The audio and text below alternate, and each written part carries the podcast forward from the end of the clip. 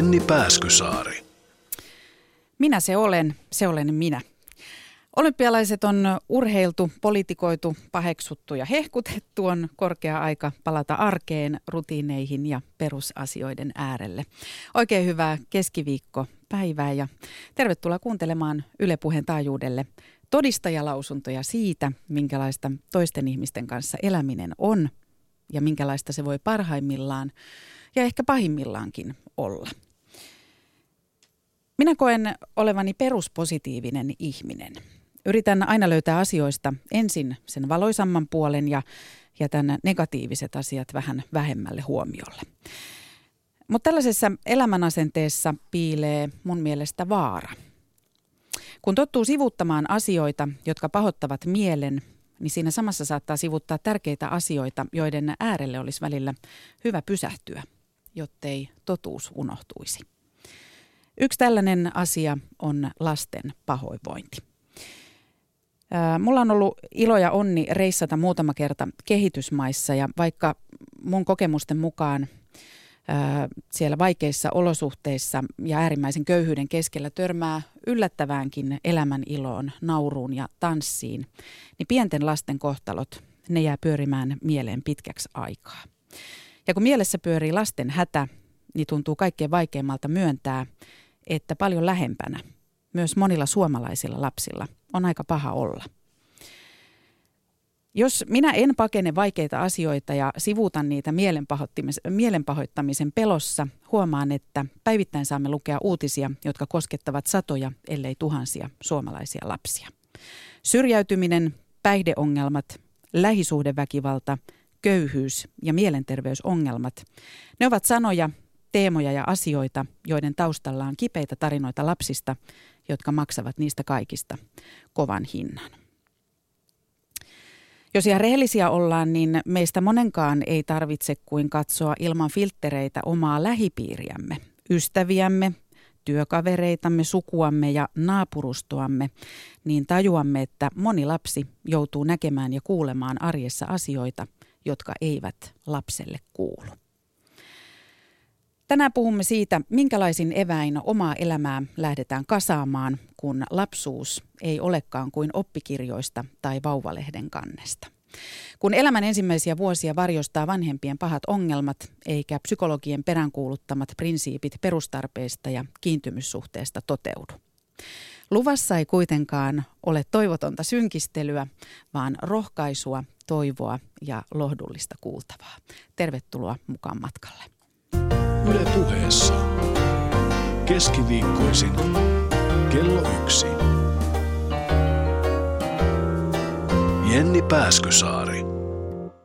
Lämpimästi tervetuloa vieraaksi Peppi Puljujärvi. Kiitos, kiitos. Olipa sulla hieno toi alkupuhe, mä ihan herkistyin. Ihan totta. Joo, jotenkin se oli tosi, tosi tämmöinen kaunis. Me hymyiltiinkin tässä toisillemme muiden täällä huoneessa olevien kanssa. Kyllä, täällä on läsnä tuottaja Minna ja, ja myös meidän toinen vieras, nimittäin psykoterape- pari- ja perhepsykoterapeutti Maria Sieranoja. Tervetuloa. Kiitoksia. Mm. Tärkeiden aiheiden äärellä ollaan tänäänkin. Peppi, aloitetaan sun kanssa. Joo. Ähm, kun kuulet Guns N' Roses yhtyettä ja erityisesti sen laulajaa Axel Rosea, niin mitä mietit? No mä mietin mun ensimmäisiä vuosia täällä Pasilassa itse asiassa tuossa hyvin lähellä, äh, kun, kun mun äiti, joka oli silloin hirvittävän nuori, ei koskaan oikein suostunut kertoa mulle hirveästi mun isästä, joka oli, oli jättänyt, tai mä en ihan rehellisesti sano tiedä, miten se on, niin kuin, miten se on mennyt, mutta hän oli, ei ollut läsnä meidän elämässä ja äiti sanoi, että, että toi voi olla vaikka sun isi. Ja sitten mä aina luulin, että se oli mun isi ja, ja luulin, mä tykkäsin laulaa hirveästi, niin mä luulin, että mun isi on aina telkkarissa. Ja sitten mä aina juttelin sille, että tuu nyt kotiin ja, ja mitä sä nyt siellä. Ja, ja mä muistan kyllä niitä hetkiä, kun mä oon tanssinut tietenkään hirveästi, mutta en muista, mutta, tota, niin, mutta se tulee aina mieleen. Mm. Eli sun äiti sepitti sulle tarinaa, että, tai vähän niin kuin vihja siihen suuntaan, että Joo. Axel Rose, Guns N' Rosesin laulaja on sun isä. Joo, me ei kyllä näytetä samalta. Että mä, si- mä varmaan tajusin sen aika nuorena, mutta en silloin kyllä. Mä ajattelin, että ehkä se sitten on niin. Mm. Öm, jos kysyn, että oliko sulla onnellinen lapsuus, niin mitä sä vastaat? Ää, mulla ei ole ollut onnellinen lapsuus, mutta, mutta tota, niin, musta on tullut onnellinen ihminen. Että se, mutta se lapsuus itsessään ei ollut, mutta mä oon onneksi sitten pystynyt vähän nuoren, ruon, nuoruudessa sitä kompensoimaan. Mm. Sanoit tuossa, että sun äiti oli hyvin nuori, kun sai sut parikymppinen. Joo, äiti taisi olla 21-vuotias, kun se sai. Se oli just täyttänyt ehkä 21 ja se sai mut ja mä olin ehkä semmoisen, mä oon kuullut myöhemmin, että tämmöisen niin kuin satunnaisen kohtaamisen suuren, heillä oli ollut ilmeisesti vähän niin kuin suhde tai sutinaa pidempään ja sitten, sitten he minut, minä synnyin siitä. Mm. Harva meistä muistaa niistä ensimmäisistä kuukausista ja ihan ensimmäisistä vuosistakaan mitään. Mitä sä muistat tai mitä sulle on kerrottu tai mitä tiedät sun ensimmäisistä ikävuosista? No mun ihan ensimmäiset vuodet, niin kuin puhutaan joku kaksi-kolme-vuotias ja astui, mä asuttiin tässä Pasilassa äidin kanssa.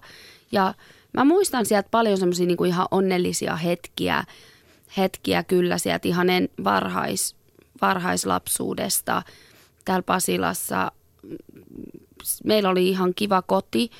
Uh, mä söin öisin raakaa porkkana, eikö perunaa salaa, mä en tiedä minkä takia. Et meillä ei varmaan hirveästi ollut kuitenkaan sit ruokaa, mutta asiat oli niinku ihan hyvin siellä. Mulla oli kavereit siellä pihalla ja, ja äitikin oli usein läsnä. Et se oli ehkä ennen sitten, kun äiti, äiti rupesi muuttumaan, mutta tota, oli sielläkin sitten. Äidillä oli semmoisia satunnaisia miesystäviä, jotka sitten kyllä – on siellä semmoisia muutamia näkyjä, mitkä mä muistan, muistan mitä tota, mitkä on kyllä jäänyt, jäänyt mieleen, että joka kerta kun mä näen esimerkiksi sen meidän talon, niin mä muistan sen hetken, kun mä kurkistin parvekkeelta alas ja näin, näin olin ollut siinä siis todistamassa, kun äitini miesystävä hyppäsi sieltä alas. Ja silloin mä olin kaksi. Missä vaiheessa sä tajusit äidin kohdalta, että kaikki ei ole kunnossa?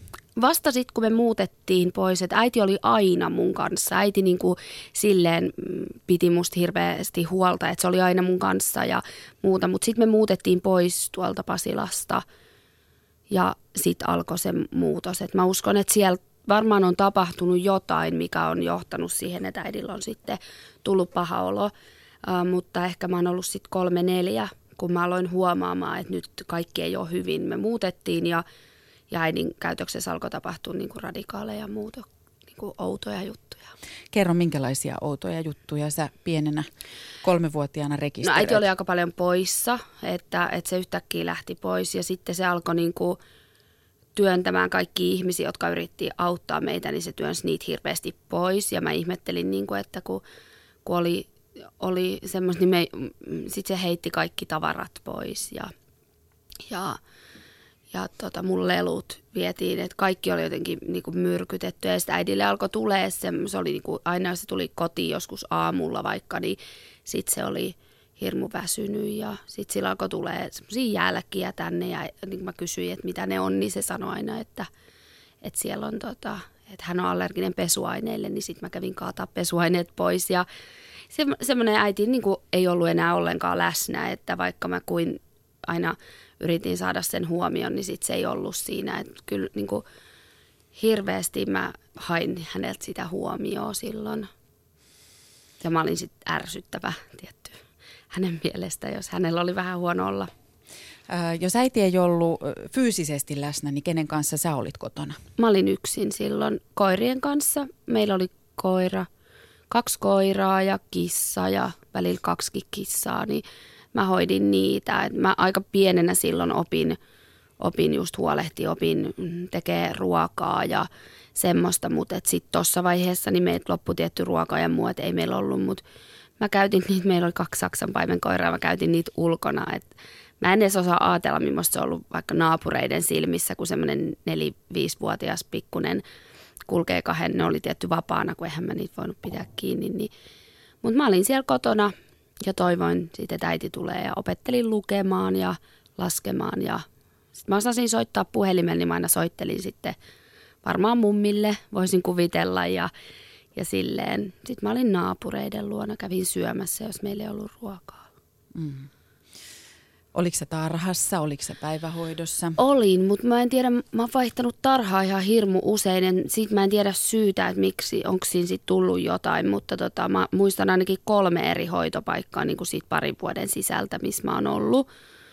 Öö, mutta niistä mä en oikein muista mitään. Ainoa mä muistan sen, että sit jossain vaiheessa aina niin mä soitin sinne välillä ja just sanoin, että mä en nyt voi tänään tulla, että kun mä oon tosi kipeänä tai muuta, että mä silloin pienenä sit halusin olla äidin kanssa ja äiti ei jaksanut viedä mua sinne ja, ja sitten tota, niin, niin sit mä aina hui, huijasin sinne, koska mä olin huolissani äidistä, niin mä halusin niin olla sen rinnalla koko ajan. Pepistä kuoriutui pieni selviytyjä siellä kol- kolme nelivuotiaana. Että sä kerrot siitä, että miten sä sitä arkea klaarasit. Sä oot soitellut ja, ja ulkoiluttanut koiria ja syönyt mitä kaapista löytyy tai mennyt mm. naapuriin. Ähm, miltä sust, muistatko miltä susta silloin tuntui? No en mä varmaan ajatellut, että asiat on mitenkään oudosti. Et se oli mulle niin kuin sille ihan – normaalia. Totta kai mä niin kuin koko ajan hamusin sitä äidin huomioon, että se, se semmoinen jotenkin, että että se ei nähnyt mua käytännössä. Että kun se tuli kotiinkin, niin se saattoi vaan kävellä pois. Ja vaikka mä olisin itkenyt tai huutanut tai heitellyt astioita, niin se ei olisi huomannut mua. Että se semmoinen niin kuin tietynlainen kylmyys oli silloin aika, aika raastavaa, sen mä muistan. Mutta, mutta ei semmoista niin kuin, en mä, mä oon varmaan ajatellut, että se on tosi normaalia ja että mä, niin kuin, mun täytyy vaan tehdä nämä, että nämä kuuluu mulle nämä asiat. En mä usko, että mä oon siinä sitten hirveästi. Totta kai mulla välillä oli paha mieli katsoa, kun omat lempivaatteet tai lelut vietiin pihalle ja muut lapset sai ne leikki niillä, mutta, mutta mä halusin olla äidille tosi paljon mieliksi. Mutta äidille joku muu oli tärkeämpää niin, kuin sinä. Niin. Tajusitko silloin, löysitkö sille nimeä, mikä äitiä vaivaa? No siis en, en varmaan silloin ehkä ymmärtänyt sitä, sitä, että huumeet on pahasta. Että mähän itse esimerkiksi varastin äidille huumeet. Jos me käytiin jossain, niin se saattoi sanoa, että nyt varasta sitä ja sitä. Ja mä niin kuin pystyin nimeämään ne ihan, ihan täysin – nimeltä ja tiesin, miltä ne haisee ja osasin kääriä sätkiä ja mä, niin kuin, nämä oli niitä asioita, mitä mä opin silloin, silloin niin en, enhän mä nyt tietty osannut sit ehkä sitä silleen, mutta tota, mut mä vaan olin sitä mieltä, että äiti on tosi pahasti allerginen niille pesuaineille ja sit mä aina yritin hävittää ne. Jenni Pääskysaari. Osallistu lähetykseen Shoutboxissa yle.fi kautta puhe. Uh, hurjia kokemuksia elämän ensimmäisistä vuosista. Tervetuloa mukaan Yle Puheen päivään. Vieraana Peppi Puljujärvi ja, ja studiossa Jenni Pääskysaari. Ja tervetuloa vieraaksi myös terapeutti Marja Sieranojas. Ähm, millä korvalla kuuntelet Pepin kokemuksia? Olet itse tehnyt vuosikausia töitä lasten, nuorten ja aikuisten kanssa, jotka ovat kasvaneet päihdeperheessä. Joo, siis kuulostaa tutulle. Eli, eli pieni, pieni lapsi huumeperheessä voi olla aika, aikamoinen kemisti, eli tunnistaa hyvin pienenä nämä aineet ja ja, ja se toinen, mikä tuli mieleen, niin semmoinen huolehtija, eli tulee niin kuin vanhemmista huolehtia, eli joka ei tavallaan ole lapsen tehtävä. Ja, ja se tietty pelko ja hätä ja, ja kiintymyssuhden vauriot, mitä siellä. Ja, ja tämä oli niin kuin tuttua, mitä sanoit, sanoit Peppi, että, että sä niin kuin pitänyt sitä epänormaalina. Eli tämä on hyvin tavallista niin kuin kuulee, että se on normaalia. Ja, ja siihen sama liittyy mun mielestä se, että tulee sellainen, että, että näin ulkopuolisen silmin tai kun lukee tai kohtaa mm. tällaisia asioita, niin helposti sävyttää tunteiden kautta sitä mm. asiaa. Mutta tässä korostuu se, että lapsi ei tiedä mistään muusta. Joo. Hän ei. ajattelee, että tämä on normaalia. Niin. Eikö niin? Ja, ja sitten tulee mieleen myös se, että, että jotenkin sitten tulee se selviytyminen. Mm. Miten tästä tilanteesta minä selviän? Niin. Miten selviän seuraavaan tuntiin? Mistä tiedän, mistä löydän ruokaa? Niin. Vien koirat ulos niin. ja näin. Se on varmaan se joku niin kuin ihmisen perimmäinen semmoinen tietynlainen selviytymisviettikin, että, että siinä kuoriutuu kyllä kaikki tunteet aika helposti pois. Ja nyt teki, kun mä puhun näistä asioista, niin mä niin kuin, aina kun mä oon kertonut ihmisille näistä, niin, niin ne on niin kuin, että miten sä voit vaan puhua niistä tolle, etkä rupea itkemään tai etkä rupea mitään, mutta kun ne on mulle niin, ne on asioita, jotka on tapahtunut ja mä käsittelen ne asioita, jotka on tapahtunut. Totta kai niin kuin, niillä on varmasti vaikutus moneen asiaan, mutta se, että en mä, kyllä jos mä rupean miettimään niitä asioita, niin välillä mulla tulee semmoisia niin inhottavia oloja, jotain, jotain tota, niin, tunteita, mutta ne on loppujen lopuksi se kaikki ensimmäiset ne vuodet on mulle tosi semmoista tietynlailla tunteetonta aikaa, koska ne asiat on vaan ollut siinä ja mun on pitänyt niitä hoitaa, että kyllä mä aina katoin perheitä tietenkin, mitä, mitä näki, että vitsi, noilla on kivaa. Tai vaikka mun kummi, vanhemmat, jotka asuu meidän kanssa silloin samoilla pihoilla, niin mä aina menin sinne tosi mielellään, kun ne oli tosi semmoisia lämpimiä ja piti sylissä ja semmoista, että – et tota, meillä, meillä taas oli sitä, että meillä ravasi hirveästi niin kuin eri, eri ihmisiä, miehiä varsinkin. Ja, ja se oli semmoista, niin kuin, äid, äidillä oli sitä läheisyyttä niiden kanssa ja mä sitten saatoin istua yksi ja vaan niin kuin toivoa, että voi kun noi koskisi muakin jollain tavalla, että saisi sitä niin kuin, semmoista lämpöä. Mutta mä kuulin jotenkin sen, että, että se äiti rakasti sinua ja rakastaa sinua. Että se on, se on semmoinen positiivinen hyvä asia, mikä, mikä ei varmasti unohdu. Ja sitten toinen asia se, että lapsihan selviytyy, että lapsi itse keksii selviytymiskeinoja, mm. niin, kuin, niin kuin sinäkin hait ruokaa ja, ja huolehdit. Ja... Joo, mä en ikinä siis epäile sitä, että äiti ei olisi rakastanut mua. Että mulle mm. ei ole tullut koskaan semmoista vihaa äitiä kohtaan, että sä et ymmärrä, sä et ole rakastanut, vaan äiti on vaan silloin ollut nuori ja äiti on ollut niin kuin sairas, että mm. hänellä on ollut tämä tää niin kuin addiktio, joka on mennyt tietyllä lailla mun ohi, että totta kai se ajatus siitä, että joku tommonen on mennyt mun ohi, niin se satuttaa, mm. mutta se, että mä en ole äidille ollut kyllä koskaan tai epäröinyt sitä, että hän ei olisi mua rakastanut, vaan hän ei mm. vaan ole ehkä pystynyt käsittelemään edes sitä rakkautta, mikä hänellä on ollut mua kohtaan. Mutta Maria Sieranoja, sinunkin puheesta tuli jo esiin tämä, tämä sana, jonka sanoin tuossa alussa, eli tämä ensimmäisten vuosien aikana syntyvä kiintymyssuhde. Mm. Jos mietit ei ainoastaan Pepin, Pepin tilannetta, vaan omalla kokemuksella ja, ja kohtaa, potilaskohtaamisilla, asiakaskohtaamisilla, niin minkälaista vauriota se, että vanhemmalla on päihdeongelma, kun lapsi on pieni, niin minkälaista tuhoa siitä lapselle ja tälle kiintymyssuhteelle saattaa aiheutua?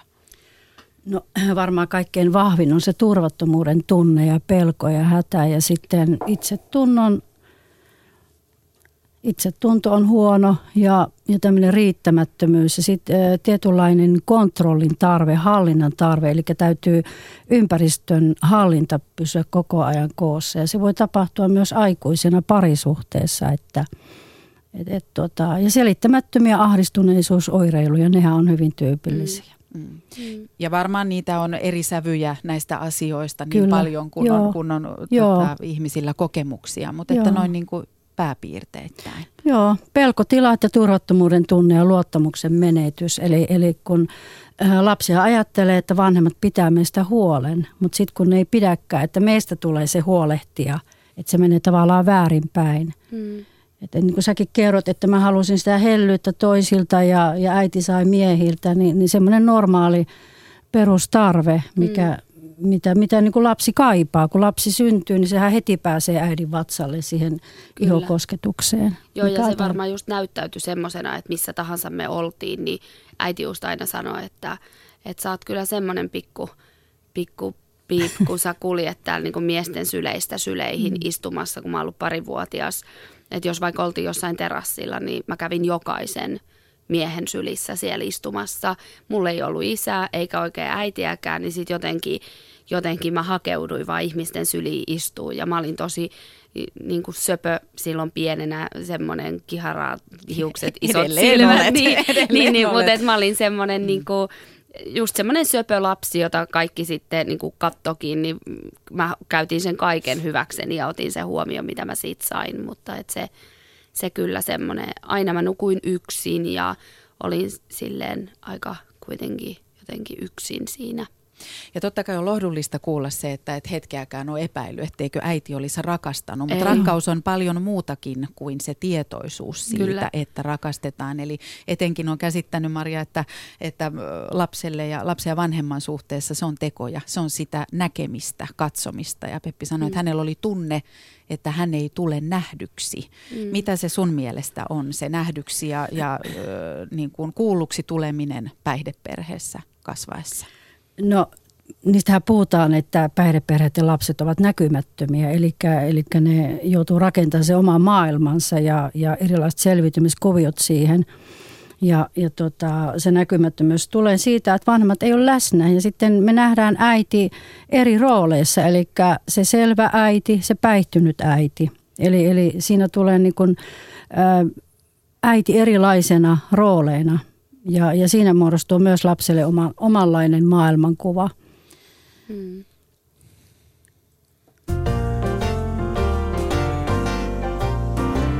Jenni Pääskysaari. Yle.fi kautta puhe. Kello on 13.23, oikein hyvää keskiviikkopäivää ja bongasin, kun tämän päivän aihetta vähän taustottelin, enkä niin vähänkään, niin, niin tämmöisen ensi- ja turvakotien liiton 2007 julkaiseman artikkelin, jossa sanotaan näin, että odottavien äitien ja pienten lasten äitien päihteiden käytön yleisyydestä ja piirteistä on Suomessa edelleen vain vähän tutkittua tietoa. Noin kuudella prosentilla odottavista äideistä on arvioitu olevan päihderiippuvuutta. Tämä tarkoittaa, että vuosittain 3600-6000 sikiötä on vaarassa päihteiden takia. Joka vuosi Suomessa syntyy noin 650 alkoholin takia eriasteisesti vaurioitunutta lasta. Yleisesti ottaen tiedetään, että päihteiden käyttö on lisääntynyt erityisesti nuorten naisten keskuudessa. On arvioitu, että noin kolmasosa kaikista huumeiden käyttäjistä on naisia. Lisäksi tiedetään, että äidin päihteiden käyttö on yleisin syy pienten lasten huostaanottoihin Suomessa. Peppi Puljujärvi, huostaanotto, sekin Joo. on osa sun elämää. Mitä on. tapahtui? Öö, No meillä rupesi silloin jossain vaiheessa käymään sosiaalityöntekijöitä ja se oli sitten semmoinen, että tota, äiti siitä ehkä vähän niin kuin hätääntyi, jos mä nyt oikein muistan, niin se oli, oli vähän semmoinen vaikea, vaikea tilanne. Ja mä luulen, että äidille sitten äiti tajusi, että nyt ei ole asiat hyvin, hyvin, että tässä saattaa tapahtua jotain ikävää, niin äiti niin kuin tyhjensi koko meidän asunnon, ihan kuin me ei asuttaisi siellä – ja me ruvettiin kiertää hirveästi, niin kuin, me ruvettiin kävelemään ihan hirveästi. Se oli, ensin se oli hävittänyt kaikki vaatteet, se osti meille samanlaiset suomiverkkaripuvut. Ja me kuljettiin niissä niin kuin ihmisten, joita me tunnettiin, niin heidän luona, luona tota, niin, niin kuin eri paikoissa. Et siis me saatettiin kävellä vaikka, kun me asuttiin Koskelassa, niin me saatettiin kävellä saman päivän aika vaikka Koskelasta Kallioon – Kalliosta Vuosaareen ja sitten me nukuttiin metsässä jonkun aikaa ja sitten sieltä mentiin jonnekin ja näin. Et me tehtiin tämmöisiä niinku ihan järjettömiä kävelylenkkejä. Minkä ikäinen sä silloin olit? Öö, viisi, mm, viisi. Eli vähän alle kouluikäinen. Joo, joo, mä en ollut koulussa vielä silloin. Niin, niin se oli jo niin kuin jotenkin, se oli semmoista pakenemista, että, että niin kuin välillä just olikin varmaan, että sille oli sanottu, että me tullaan tähän ja tähän aikaan ja sitten me oltiin jossain paossa. Mutta sitten tota, niin me mentiin aina sitten niin kuin salaa välillä omaan kotiin yöksi, niin kuin nimenomaan yöksi, niin sitten yhtenä yönä me nukuttiin siellä ja äiti oli piilottanut kaikki meidän tavarat silleen, että jos joku tulee parvekkeelta katsomaan, niin me näkyy, että meillä ei olisi ketään. Niin tota, se oli laittanut meidän kengät kuivumaan patterille ja, ja mä muistan sitten, kun alkoi kuulua kolina ja äiti sanoi, että nyt me piiloon, että nyt tapahtuu jotain. Ja sitten tota, sitten sieltä parvekkeen kautta tuli poliisit ja, ja tota niin, haki mut pois ja äiti vaan huusi. Ei kun mä olin vielä laittanut ne, että äiti oli sanonut, että laitan nämä kuivuja ja mä olin laittanut ne siihen olohuoneen patterille, koska mä muistan, kun se huusi mulle silleen, että, ne kengät, että se oli se kengät ja sitten sit ne poliisit tuli ja ne sanoi, että nyt on sellainen tilanne, että mä lähden ja mä muistan, että sitten ne vei mut ilman kenkiä pois kotoota ja tota niin, niin kuin, mä vaan muistan, että mä hirveän pitkään syytin itteeni siitä, että mä olin laittanut ne kengät, että ilman niitä kenkiä mua ei olisikin löydetty, löydetty mutta se oli sitten semmoinen ja sitten mut vietiin lastenkotiin. Tässä tulee yksi Maria Sierano ja tai montakin ajatusta tulee mieleen, mutta sieltä tuli, että Peppi sanoi, että minä syytin itseäni mm. siitä. Mm. Eli ilmeisesti tämä on aika yleistä tämä, että, että kuitenkin lapsi syyttää itseään. Aivan, en ole ollut tarpeeksi kilttiä. Se syyllisyys mm. ja häpeä, se on hyvin tyypillistä ja, ja sehän ei auta, jos me sanotaan, että sulla on mitään syytä kokea mitään syyllisyyttä tai häpeää. Se on klisee. Mm. Niin. Klisee, se ei auta yhtään mitään. Ja sitten mm, toinen, toinen, mihin mä kiinnitin huomiota tässä sun kokemuksessa, niin Kuulostaa surulliselle se, että poliisit tulee ja hakee, mutta ei kerrota lapselle, että mitä tapahtuu ja mihin niin. mennään. Ja mennään lastenkotiin, jos on yksi yöhoitaja ja 16 lasta. Ja se, sehän on traumatisoiva kokemus niin, lapselle. Niin, niin. Eli siinä pitäisi olla niinku turvallisia aikuisia ja kertoa syy, että miksi. Niin. Ja, ja myös lastenkodissakin olla siellä joku niin. aikuinen sängyn vieressä pitää kädestäkin, kun yöllä viedä. Että kuulostaa vähän hurjalle tämä Joo, sen mä, se oli niin kuin, oli semmoinen, mä en muista tietenkään, että millaisia ne oli. Ne oli varmaan ne poliisisedät oli ihan tosi mukavia, mutta sitten siinä oli joku sosiaalityöntekijä mukana myöskin. Mutta keskellä yötä ne tuli ja ne vaan niinku otti. Et ne, ja kyllä mä, siitä mä muistan tosi paljon, kun ne tuli ja mä olin piiloutunut, mulla oli semmoinen vakiopaikka pyykkikorissa, minne mä aina piilouduin, kun joku murtautui meille meille tai tuli muutenkin, niin mä olin siellä, siellä taas, mä niin aina menin ja laitoin pyykit mun päälle, että mä en olisi siellä, niin, niin ja mut sieltä löydettiin, niin sitten, no, mä muistan sen, että se, joka mut nosti sieltä, ne sanoi mulle, että kaikki on ihan hyvin, että älä, älä mutta sitten kun äitihän niin oli tietenkin ihan hysteerinen, niin ei se sitten ollut, ollut semmoinen. Niin, miltä se tuntui kun näin kun kuuntelee sun kokemuksia ulkopuolisena, niin ajattelee, että pelastavat enkelit tuli mm. ja, ja veisut pois siitä pahasta. Mm. Mutta millainen on lapsen kokemus siinä tilanteessa, kun erotetaan kaikkein rakkaimmasta, omasta äidistä? No se on ihan hirveä. Siis eihän niinku, ethän sä näe siinä äidissä mitään vikaa. Et enhän mä niinku,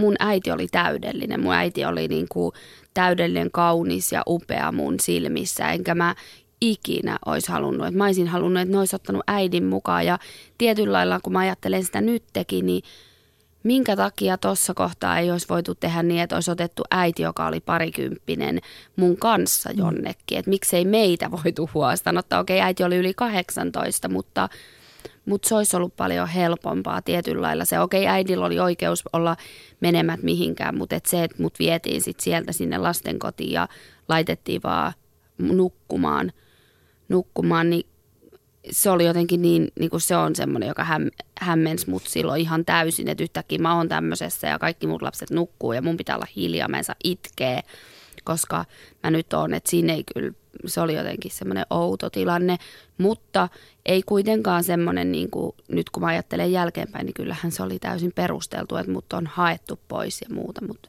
musta olisi ollut ihan hyvä, että ehkä äitikin olisi siinä viety jonnekin. Mm. Ja se syyllisyys, mitä äsken puhut tuossa, niin sehän tulee siitä, että me ollaan lojaaleja vanhempia kohtaan, mm. eikö? Myös, että halutaan olla kilttejä ja se on mun syyni, että näin tapahtuu, että mm. lapsi ajattelee näin. Joo, ja se oli aina, mutta se sitten myöskin kääntyi siihen, että äiti kävi siellä lastenkodissa aina, jos mulle joku toi sinne jotain, niin äiti heitti ne pois.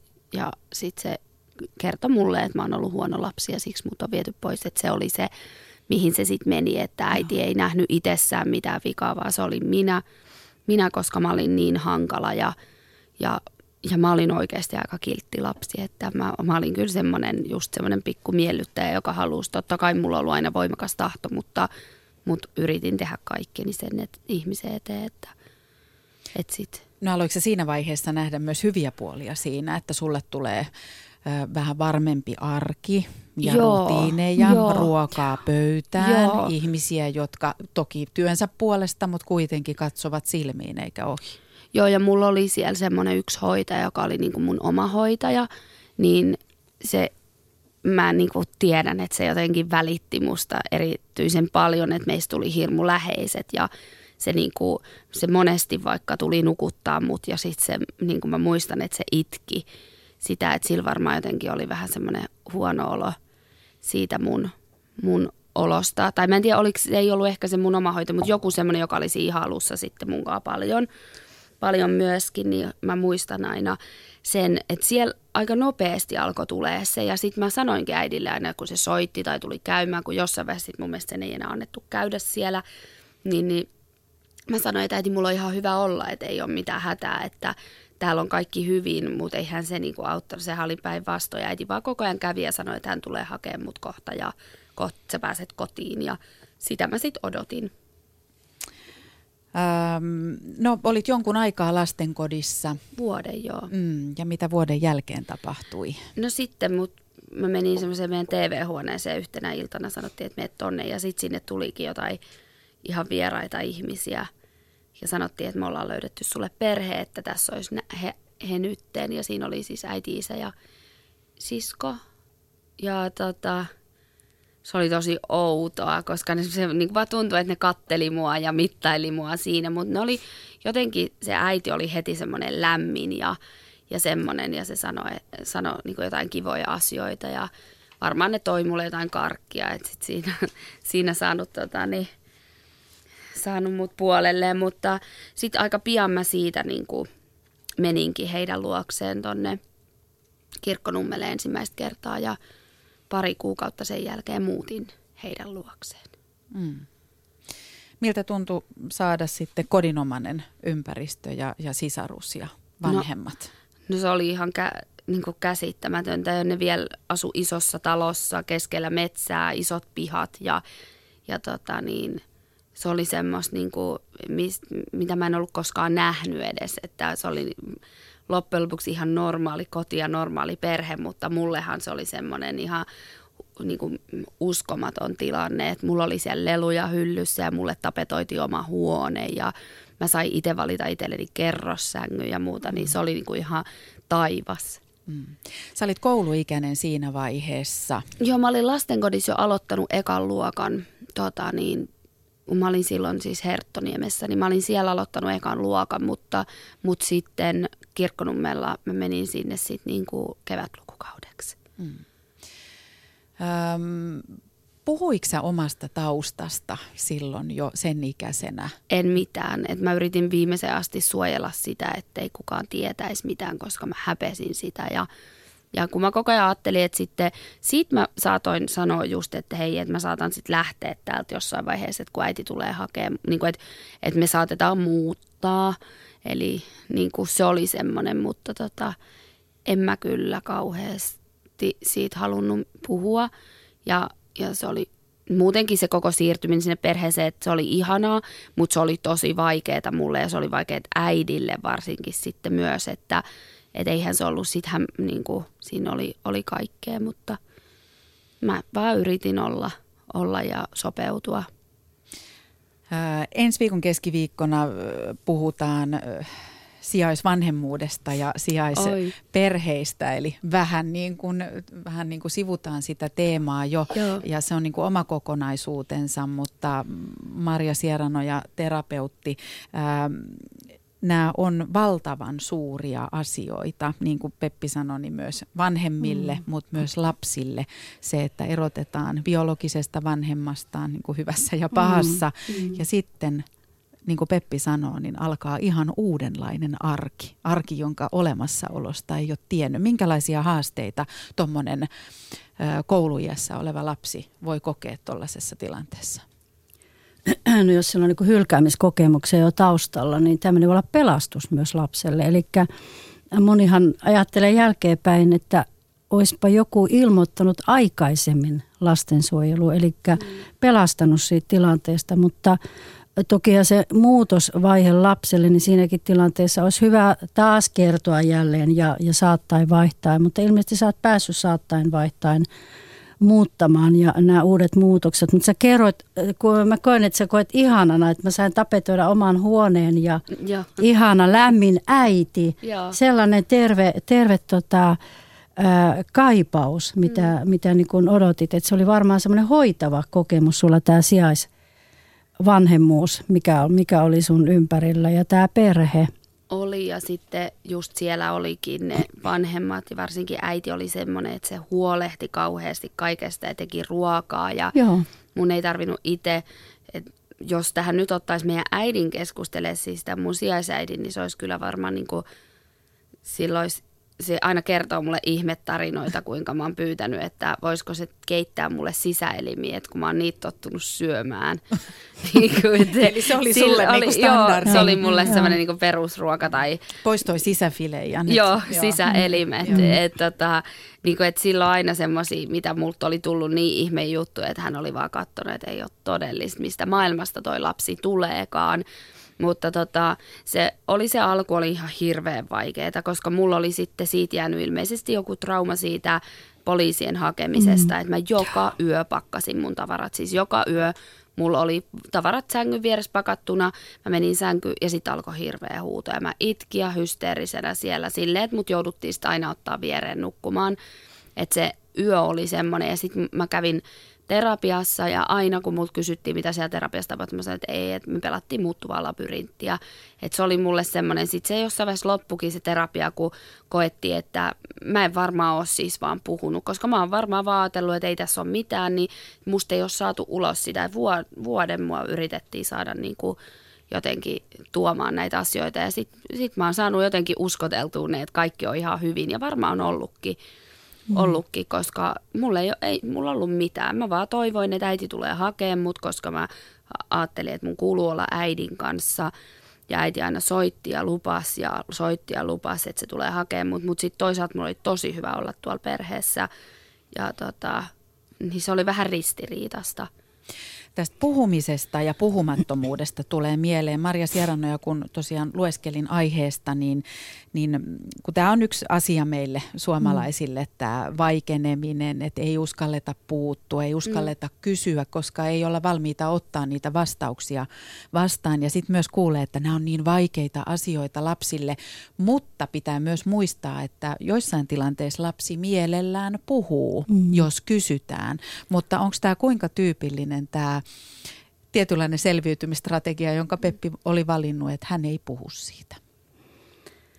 Siis se on paljon terapeutista ammatti-ihmistä kiinni, eli, eli että miten se lapsi luottaa. Että lapsi on menettänyt jo tavallaan luottamuksen siellä kotona, mm. eli ei luota kehenkään ihmiseen. Ja joskus on niin, että on vaikea luottaa ammatti-ihmiseen myös, että vaikea lähteä myös aikuisena terapiaan, kun on oppinut sellaista, että mä en voi luottaa. Mm. Ja tämä toinen asia sitten, että – en puhu, niin, niin lasta ei saa haastatella, vaan, vaan se leikin, leikin kanssa te pelasitte peliä, mutta, mutta sä oot ollut niin sulkeutunut ja sitten ne isot muutokset, mitä siellä on tapahtunut, niin se, se on varmasti vaikuttanut. Mutta se, mikä minusta on tärkeää myös puhua, puhua niin kuin yhteiskunnassa sitä, että valtaosa ihmisistä toipuu, kun ne pääsee hyvään perheeseen. Että semmoinen mm. voimavara, että me ei niin kuin – katkerouduta ja mietitään niitä negatiivisia niin kuin syntyjä syviä, vaan aina mietitään sitä, kun mä katson sua Peppi, niin, niin jotenkin niin liikuttavan ihan, ihana nuori nainen tässä. En voi sanoa, että niin kuin näistä selviytyy. Mehän kannetaan loppuelämämme ne asiat mielessä, että on väärin sanoa, mutta se toimintakyky on palautunut takaisin. Se on ihan asia. Ja, ja, ja se, että tota,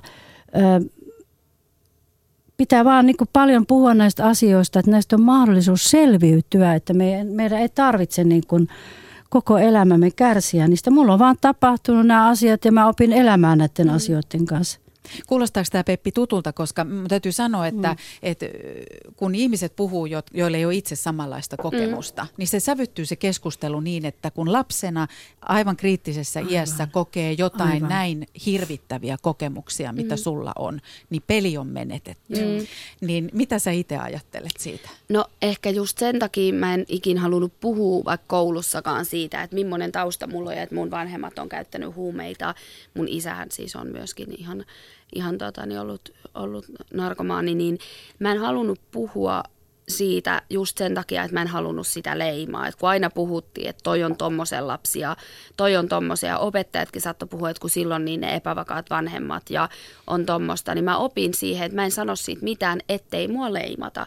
Että mä en halua, että mua leimataan narkomaanin lapseksi, koska mä olin päättänyt, että mä on ihan jotain muuta. Niin se oli semmoinen, kun aina oletettiin sitten, että sit rupeaa itse käyttää huumeita tai sit rupeaa rupeaa itse vaan niin kuin sekoaa tai muuta. Et se, ja se oli oikeastaan vähän rankkaakin sitten, kun mulla meni koulu eteenpäin mä olin aina alus, niin kuin ala-asteellakin, mä olin just semmoinen lapsinero oikein, että kaikki, koska mä olin opetellut itse lukemaan jo silloin neljävuotiaana ja laskemaan ja vähän englantiakin, että mä olin, mä olin siinä niin kuin se oli, mä olin koulussa tosi hyvä, mutta tota, niin, sitten kun mulla iski teini-ikä ja mä aloin vähän ehkä voimaan siellä koulussa huonosti ja mua ei kiinnostanut, niin sitten opettajat niin tuli ihan suoraan sanoa mulle, että, niin, että mä oon kuullutkin sun taustoista, että tää on varmaan ihan normaalia, että sulle käy näin. Niin sitten tuli semmoinen niin slap in the face, et, face, et oikeasti, ethän sä voi tulla, tai niin kuin, että nyt, nyt mut on leimattu tämmöiseksi huonoksi ihmiseksi ja huonoksi, niin sen takia mä pelkäsin sitä aina puhua. Ja siinä on kaksi juttua tulemme, että joko se on mm. ympäristön antama se stigma, jota kannat lopun elämää, niin. tai mm. onko Maria niin, että, että myös se riski, että lapsi tai nuori tekee siitä oman elämänsä tarinan. Eli aina kaikelle, jopa sille sit omalle päihteiden käytölle niin. ja ongelmiin löytyy aina selitys, Kyllä. kun mulla oli niin rankka lapsuus.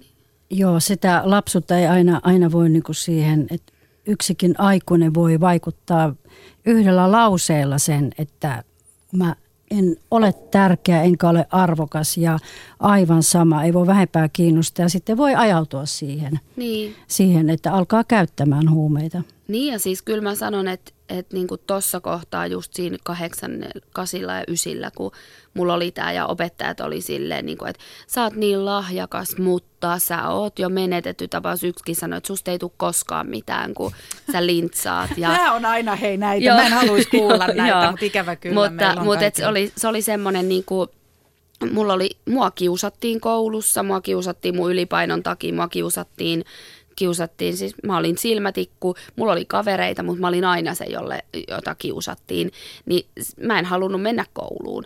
Ja sitten opettajat käänsi sen niin, että sulla on vaikea lapsuus ollut, niin susta nyt on tullut tämmöinen ja susta ei tule koskaan mitään. Niin, niin se siinä kohtaa kyllä, niin ei se varmaan hirmu vaikeaa lähteä siihen, että okei, musta ei tule koskaan mitään, mä rupean käyttää huumeita tai mä rupean dokaamaan, mutta joku mulla oli, en mä en lähtenyt siihen, mutta mä en sano, että se niinku, koska mulla ei ole koskaan ollut semmoista halua siihen. Totta kai mä oon kokeillut alkoholia ja niinku, että en ole, en absolutisti, mutta niinku, huumeet on ollut mulle semmoinen, että mä en halua huumeita ja mä niinku, on, ne on siis ne on aina kuvottanut mua, niin, niin se jotenkin se, se oli mun oma päätös, mutta jos mä olisin yhtään vähemmän niitä tai niin kuin, että jos mä en sitten olisi niitä niin paljon vieroksunut, niin mä olisin helposti varmasti voinut mennä mm. siihen just sen takia, että kaikki kuitenkin jo valmiiksi ajattelee, että mä oon tämmöinen. Mm. Ja joskus kuulee niinkin, että joku opettaja on ollut se ratkaiseva tekijä, että on pelastunut. Tätä Eli, mä meinasin niin, just, niin kun Maria sanoi, että se negatiivinen Joo. lause, Joo. mutta että musta on aina niin lohdullista. Mä Joo. tiedän, mikä se termi on, miten mulla tulee joku kukka mieleen, että on ikään kuin kukkaislapsia, Joo. jotka Niin kuin todella hankalista olosuhteista Joo. ja lähtökohdista niin sen avulla, että lähipiirissä on joku yksi tai muutama Joo. aikuinen, jotka näkee sut, kuuntelee Joo. ja on, Joo. näyttää ikään kuin sitä terveen elämän Aivan, ja vaikka naapuri, niin, naapuri niin, tai jonkun kaverin äiti. Joo, Onko sulla Petti tällaisia? No, mulla on ehkä ollut ennemminkin sit se, että mulla oli, kun mä asuin siellä pienessä kylässä, niin mä tutustuin mun yhteen ystävään, joka asuu Helsingissä. Tai niin kuin, että mä tutustuin tämmöiseen uuteen. Mm. Ja hänellä oli hirmu hyvä perhe, hirmu hyvä tausta, hirmu läheiset suhteet vanhempi, jotka otti mut myös siihen perheeseen. Että kun mä menin heidän luoksen, niin niin mä sain olla siellä just semmoinen kuin mä oon. Ja ne piti mua hyvänä seurana heidän tyttärelle, joka oli niinku just tämmöisestä hyvästä taustasta, vaikka he ties, että mulle ei ole ollut helppoa. Niin hän oli se mun, häntä mä kutsun mun semmoiseksi pelastajaksi, mm. joka, joka, ja hän oli hyvä koulussa, niin sitten mä sain koulun motivaation siitä takaisin ja kaiken semmoisen, että se oli se ehkä. Joo. Yle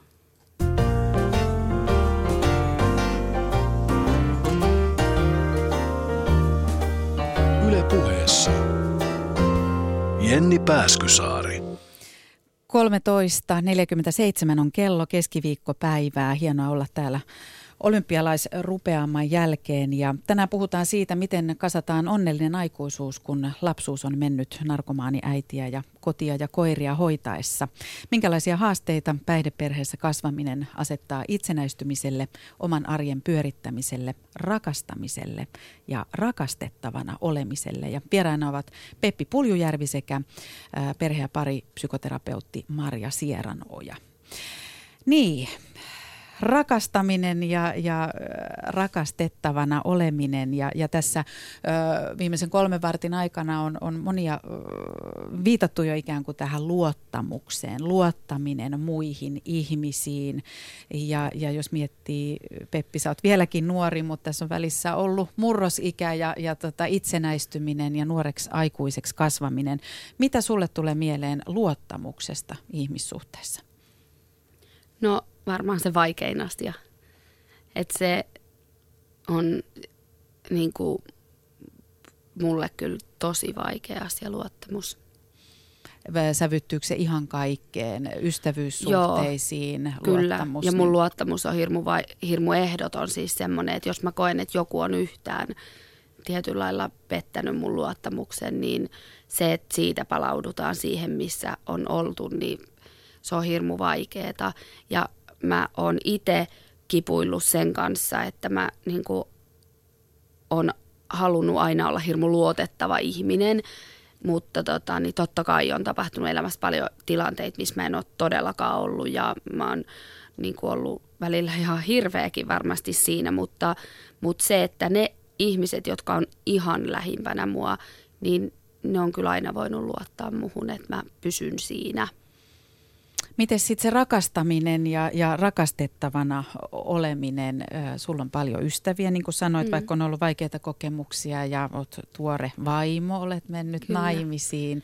Minkälaisia haasteita ja nimenomaan sun taustaan liittyviä haasteita olet kokenut rakkaudessa?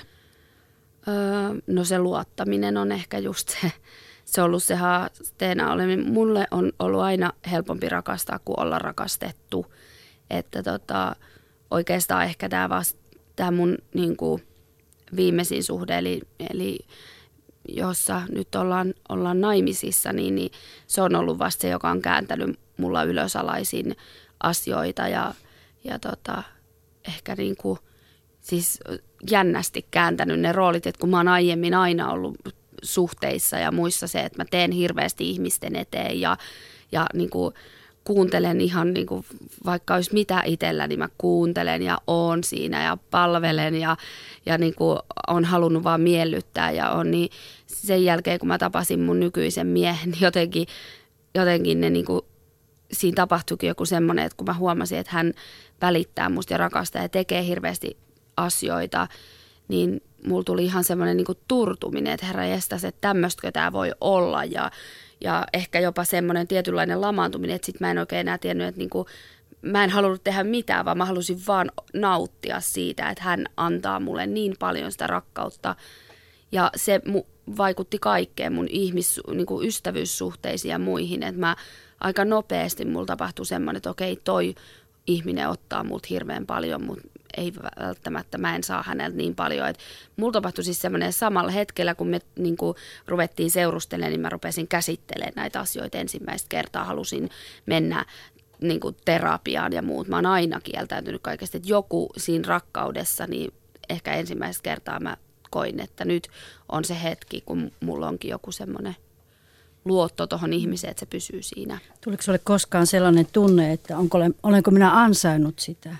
Joo, joo mm. mutta ei mm. tässä suhteessa. Että se on ehkä tullut sit silloin aikaisemmin, mm. aikaisemmissa suhteissa semmoinen, että mä en ole tarpeeksi hyvä mm. hänelle. Mutta nyt, nyt, tota, niin, nyt se on mennyt pois. Ja se oli ehkä semmoinen aika ratkaisevakin asia, kun mä tajusin, että me ollaan tasavertaisia, mutta tota, niin, mutta et niin kuin, jotenkin se, ne on ollut hassui tunteita tajuta, että joku ihminen välittää. Ja se, että sen hyväksyy, niin se on vielä niin kuin vaikeampaa. Ähm, Maria Sieranoja, tässä kun ollaan katsottu ja kuunneltu Peppiä ja, ja tiedetään, että hänellä on käynyt hyvin lähtökohdista huolimatta ja ollaan haluttu tänään luoda myös toivoa siihen, että se mm. on mahdollista. Mutta miltä kuulostaa tämä, että et, tuleeko ne asiat sitten kuitenkin vastaan? Pitääkö ne jollakin tavalla käsitellä? Miltä kuulostaa tämä, että kasvamisen myötä, seurustelun myötä, ehkä perheen perustamisen myötä, lasten myötä nämä lapsuuden kokemukset täytyy käsitellä? No tietysti mä puhun terapeutin näkökulmasta. On ehdottomasti sitä mieltä, että se mikä ei tule puhutuksi, tulee kannettavaksi. Eli, eli sitä kipua kohti kivun kautta me tavallaan toivotaan. Mutta täytyy sanoa, että on osa ihmiset selviytyy ilman terapiaa. Että ei sitä, sitäkään ei kannata hirveän paljon niin kuin kuuluttaa, että sä et selviä ilman terapiaa.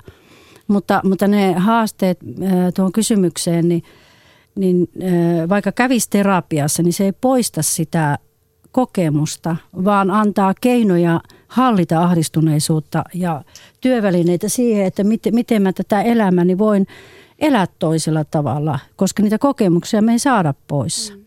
Ja tietenkin läheisyys, sehän vaikuttaa, voi vaikuttaa turvallisuuden tunteeseen, luottamukseen, niin kuin kerroit, ja itsehallintaan, itsekunnioitukseen ja toisten kunnioitukseen. Monella tavalla voi vaikuttaa sitä maailman kuvaa muuttaa.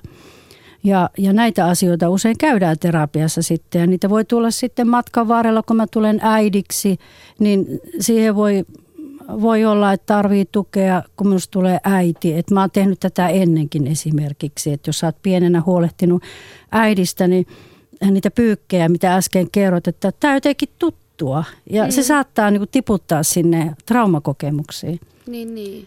Ja ja tota, se on tärkeää muistaa, että me ollaan psyykkisesti jokainen yksilöllisesti rakennettu, että selvitymismekanismeja on monenlaisia. Ei tarvi aina olla tera, terapia vastaanotolla, mutta se, se suosittelen, että kannattaa käsitellä, työstää. Mm.